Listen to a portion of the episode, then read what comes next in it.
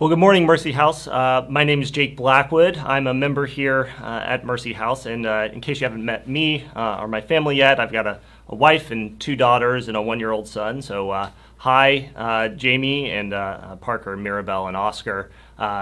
I'm in the computer right now, so I hope you, hopefully you can see me right now. Uh, and I was very happy uh, to be invited by Pastor Robert to preach this week on, on Philippians, which is a, a, a book that is near and dear to my heart. Um, my as a little bit of background, my uh, uh, my parents had us uh, memorize Philippians actually, and, and um, although I have to say they were they were in, in His mercy, my dad allowed us to skip a few sections, and I'm pretty sure that the the scripture we just read is one of those sections that we skipped over. So it, it's a bit of an odd assignment in that way. Um, you know, we've been working through Paul's letter to the Philippians, and we we've seen that it's a it's a very uh, uh, we've seen that Paul has been very heartfelt towards the Philippians. He's greeted them and thanked God for them, thanked God for his relationship to them, uh, and for their support for him.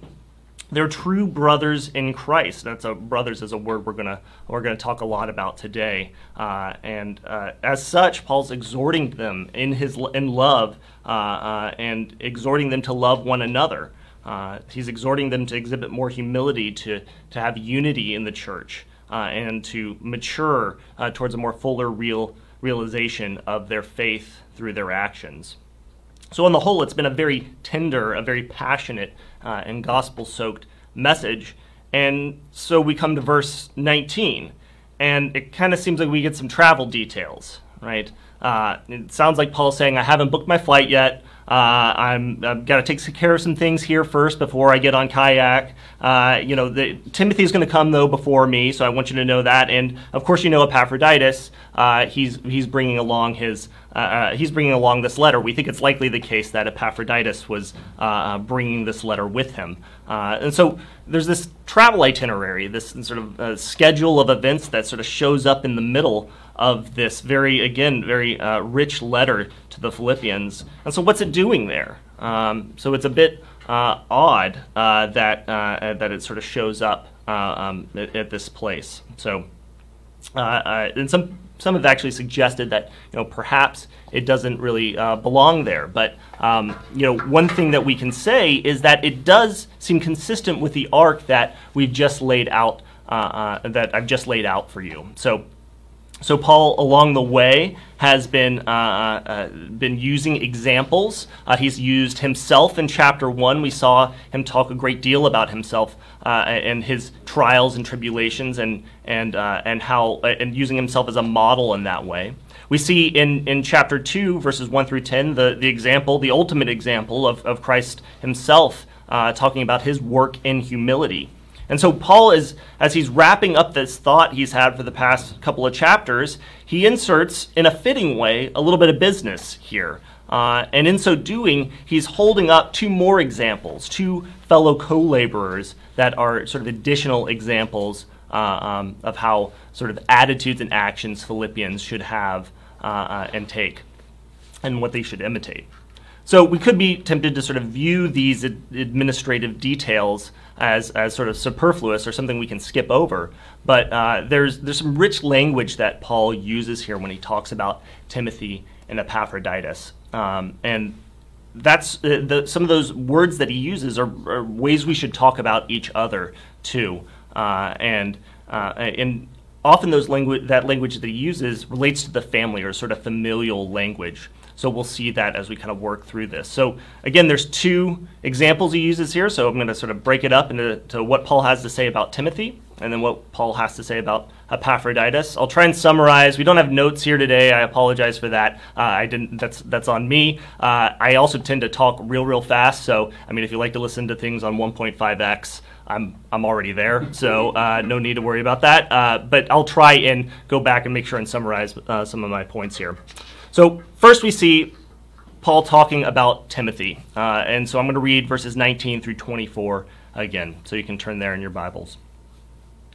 Uh, Paul says, I hope in the Lord Jesus to send Timothy to you soon, so that I may I too may be cheered by news of you. For I have no one like him who will be genuinely concerned for your welfare, for they all seek their own interests and not those of Jesus Christ. But you know Timothy's proven worth. How as a son, with a father, he has served me in the gospel. I hope, therefore, to send him to you as soon as I see how it will go with me. And I trust in the Lord that shortly I myself will come also.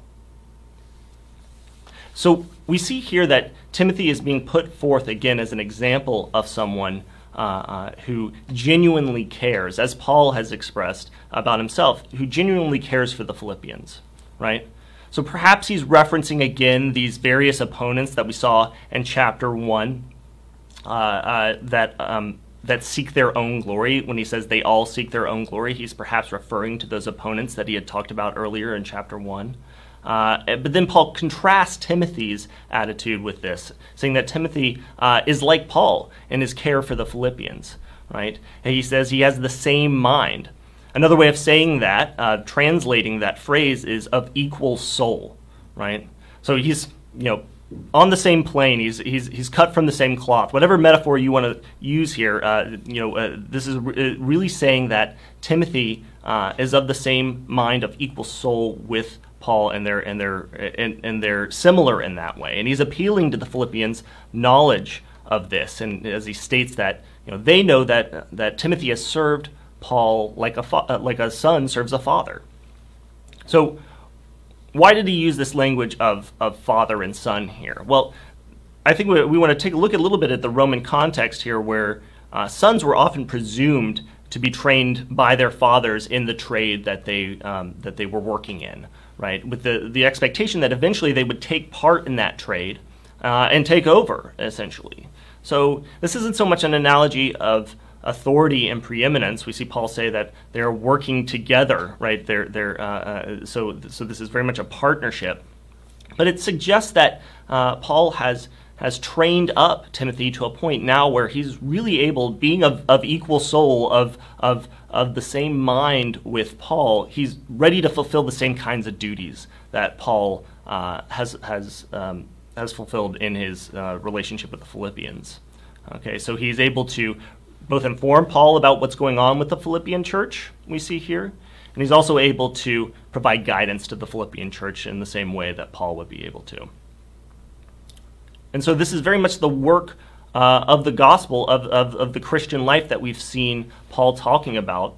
Uh, and we see an example of training and discipleship, essentially, here, where, uh, where Paul has brought Timothy up in this. And you know, so part of how we try and model that, so this is applicable to us as well, is that we try and have uh, instances or, or, or, venues where we can have this kind of training and discipleship. So whether that's our discipleship groups or our small groups, you know, these are opportunities for us to bring people along into the faith, uh, sort of as an, you know, almost like an apprenticeship is essentially what this is kind of invoking here. Um, and so uh, that's that's how we see the, the relationship between Paul uh, uh, uh, and Timothy being modeled to, to help the Philippians think about how they should be living and acting. As we move on to verse 25 then we start to uh, we encounter epaphroditus who's actually being sent before uh, timothy. So a little bit out of order in terms of the chronology here. Timothy is going to be sent later. So paul last timothy later uh, in between and then epaphroditus now possibly bearing this letter uh, and so we read about epaphroditus and starting in verse 25 i'm going to read here again through 30 paul says I have thought it necessary to send to you Epaphroditus, my brother and fellow worker and fellow soldier, and your messenger and minister to my need. For he has been longing for you all, and has been distressed because you heard that he was ill. Indeed, he was ill, near to death, but God had mercy on him, and not only on him, but on me also, lest I should have sorrow upon sorrow. I am the more eager to send him, therefore, that you may rejoice at seeing him again and that I may be less anxious. So receive him in the Lord with all joy, and honor such men, for he nearly died for the work of Christ, risking his life to complete what was lacking in your service to me. So Epaphroditus appears to be a delegate from the Philippians to Paul. Again, maybe this is in reference to that gift that was mentioned uh, in chapter 1 and is going to be mentioned again later on in our study of Philippians. Uh, and he appears to have been serving uh, Paul once he's come into contact him while Paul is again in prison. Uh, and you know, it, it, says here that he nearly died uh, in his effort to complete what was lacking in the Philippians. Not suggesting that the, the Philippians were, uh, uh, were, were not trying to help Paul, but he was actually the means by which they were able to, uh, uh, to serve Paul. And he nearly died in that process. He really he, he, he was sick to the point of death.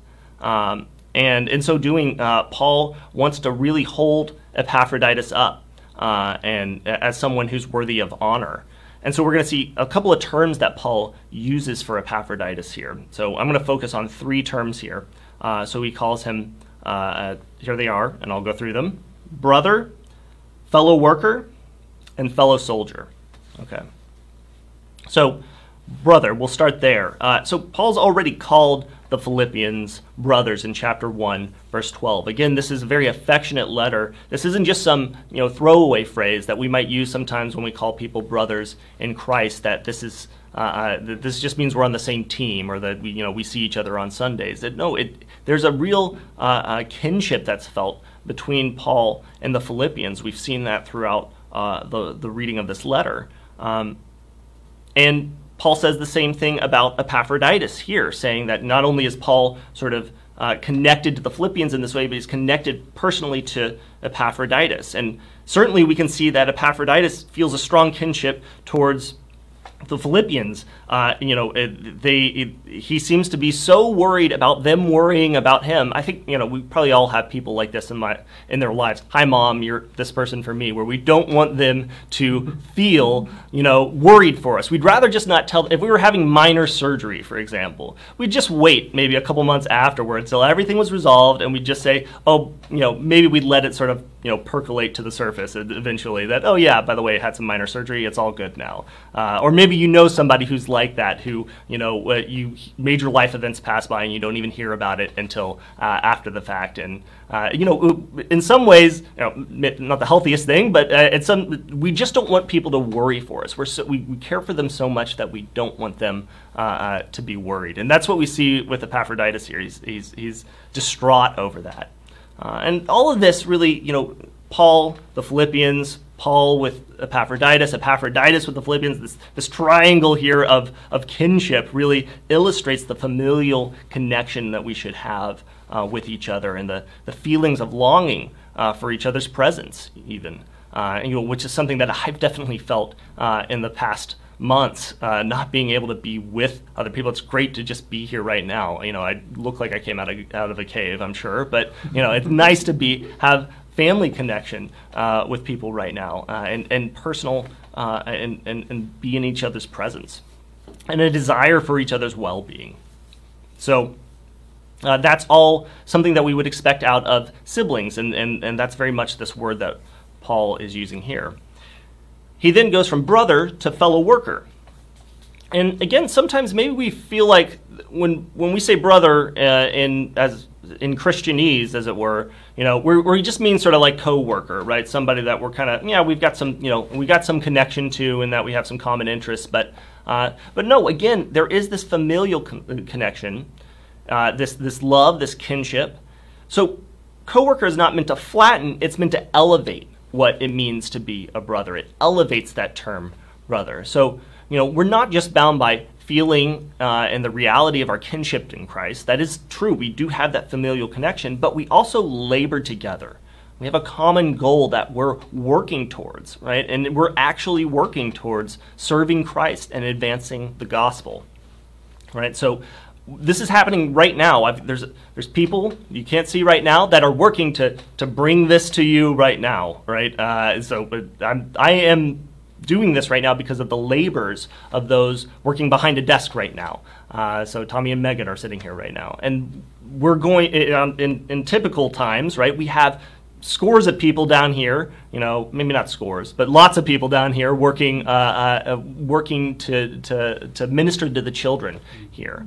You know, we've recently had some work days outside where I was, you know, I can show you, we've been working pretty hard. I got the blisters to prove it. We're digging dirt uh, and, and doing fairly strenuous manual labor.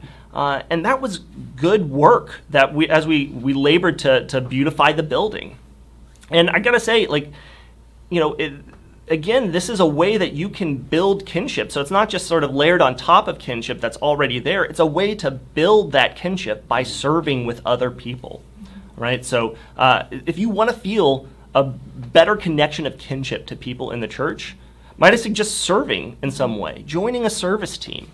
So whether or not that's uh, uh, you know, that's that suits your skills, or just uh, you have some free time and you want to be able to come and dig some dirt, uh, you know, on a Saturday. I mean, I think that that's a great way. I know I felt a deepening of relationships even in the short amount of time we were doing that. So again, uh, uh, common labor is a characteristic of of Christian life and Christian brotherhood and sisterhood. So the next uh, term we see after brother and fellow worker is fellow soldier.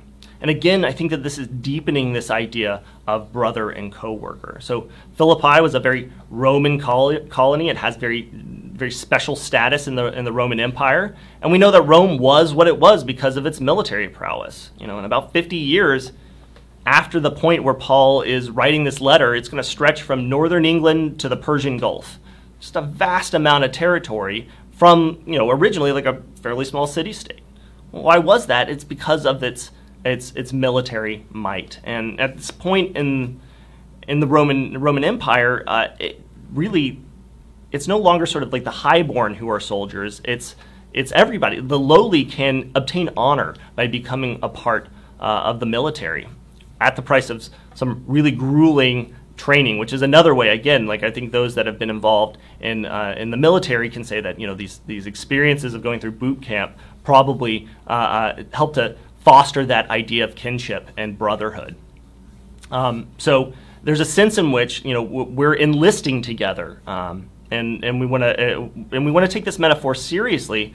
But you know, perhaps we might be worried about overplaying it too much too. So I want to provide where ways in which I think that uh, uh, talking about the Christian faith is similar to talking about life as a soldier, and ways in which it may not be. Um, so, the first way, I'm going to give you four ways I think it's similar. The first is a common or shared purpose uh, or set of beliefs. So again, uh, you know, we can think about the military, the Roman Empire. There's a, a, a, desire for the honor of the Roman Empire and the Roman people that really unified them, and personal honor as well uh, in that case. And for the for those who serve in the United States military, it's uh, serving on the defense of the uh, on behalf of the nation to defend the nation and our values. Uh, and not only is there this set of this shared purpose and set of beliefs, but there's a sustained commitment to it. Right? We can't just decide in the middle of the battle to to up and leave, right? To desert. Um, so uh, there, so those are the two first things: is, is a shared set of purposes and beliefs, sustained commitment, and in that we have a dependence on each other. This is very, very much true today in the military, and it's true. Uh, it was true in Roman times, where the phalanx was a was a very uh, a popular set of uh, military maneuver, I guess, strategy. I'm not sure the right word for it, but uh, you had to lock shields, and that you depended on the person next to you to be doing what they needed to be doing in order to protect you. So there's a dependence on each other. And finally, it has to be said that there's an opposition right? Uh, so again, this is deepening this fellow worker aspect because we're not just laboring, uh, we're, we're fighting in a sense. We're, we're fighting against sin. We're fighting against Satan, right? And there's times when we're fight, uh, we are opposed by people uh, who are in opposition to the gospel, uh, who, who, who hate the gospel. Um, and uh, you know, and sometimes that turns that has turned violent, right, throughout throughout history. And in that sense, like we can see that opposition is part of of this metaphor, and it's an appropriate for this metaphor. But there's ways in which it's not like war, right? So let's talk about those opponents. Right? So our goal is not to destroy everyone who opposes us or who isn't us or isn't in our camp, but it's to make disciples and to bring the good news to them, right? To, to tell them about the shepherd who has come to seek and save the lost, to bless those who curse us, right? So our focus isn't on strategy and tactics on how to beat them, although we need to be wise on how we deploy our resources, but is to think about faithfully living according to the gospel and making that gospel known to them so that they might come to know Christ.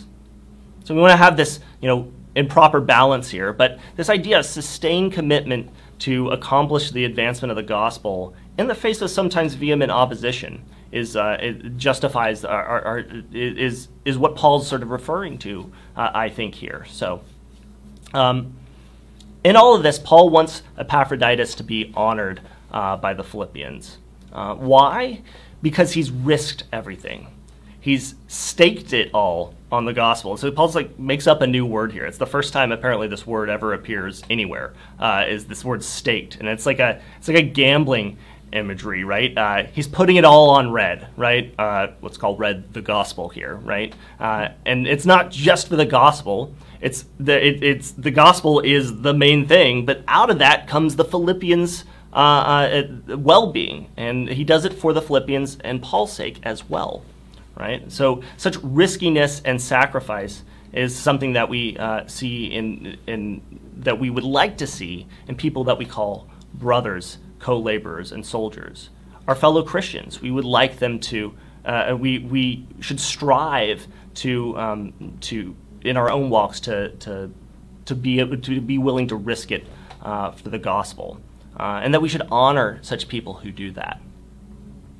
So, what should the church family look like in light of these two examples of Timothy and Epaphroditus? So I've got a few points here that I want to uh, want to cover that I think summarizes what we've talked about here.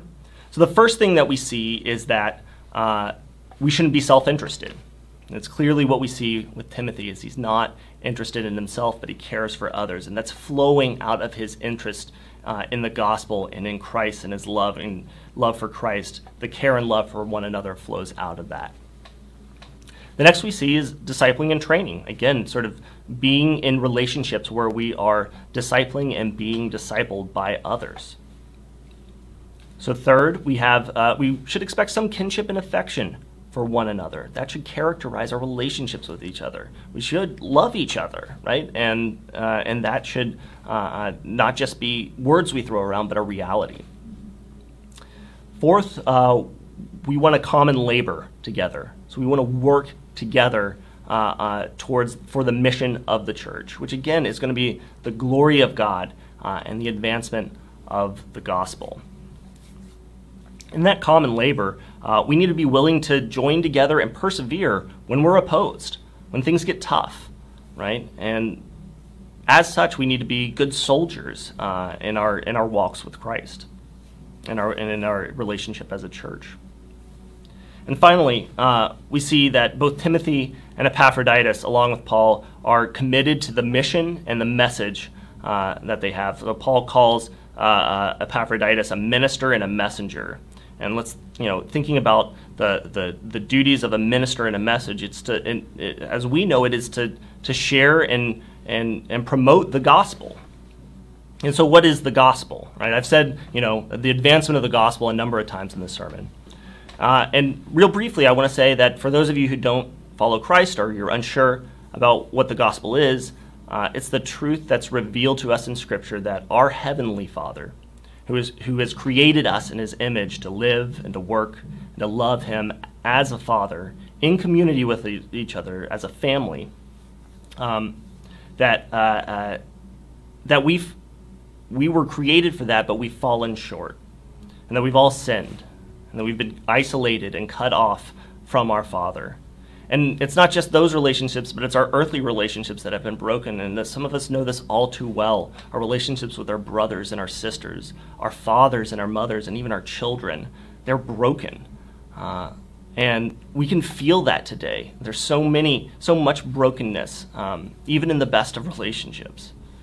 But thanks be to God, He sent His Son, uh, Jesus, who was fully God, but became flesh, had a human mother and a, and a father, and called his disciples his brothers. He ate with them, he labored with them, uh, he wept for them, and he ultimately died for them. You know, feeling the anguish of physical pain, the separation from that earthly family, and in his humanity, saying, Why have, have you, God, forsaken me? You know, in so doing, he's provided us a way to be reconciled to him to, to our Father in heaven. You know, for us to be able to begin to pick up those broken pieces of our fallen human relationships and to seek a new family in the church right here at Mercy House, right, to gain brothers and sisters uh, and siblings in Christ, uh, to love them and to be loved by them, and together to look forward to the day uh, when, God, when Christ will return uh, to restore all things. So if you're here today and you're not a Christian, we invite you to come join that family, here today virtually, I should say. Uh, we invite you to come find your brothers and sisters in the local church. To be clear, we are not, uh, uh, we are not fixed yet, right? We still got a lot of work to do. Um, but we trust that the Holy Spirit will do that work in us. And that's not by our own merits. And we invite you to come join us. If you are a Christian, uh, you know, the security of the gospel gives us the foundation we need to really risk it all for the mission of the gospel. So, uh, and we can we can have confidence uh, and be willing to stake it all, as Epaphroditus did. And so, how do we do that today? Well, you can do that by joining the church, right? By giving of your time, by serving in the ministry, by speaking to your friends about Jesus, you know, and by taking time out of your day to pray, to read the Scripture um, and to gather together and read the Word. So, speaking of prayer, uh, Tommy is, uh, I think, going to come up now and, uh, and lead us uh, in a time of prayer. We'll, we'll meditate on some of these themes uh, and talk about this a little bit.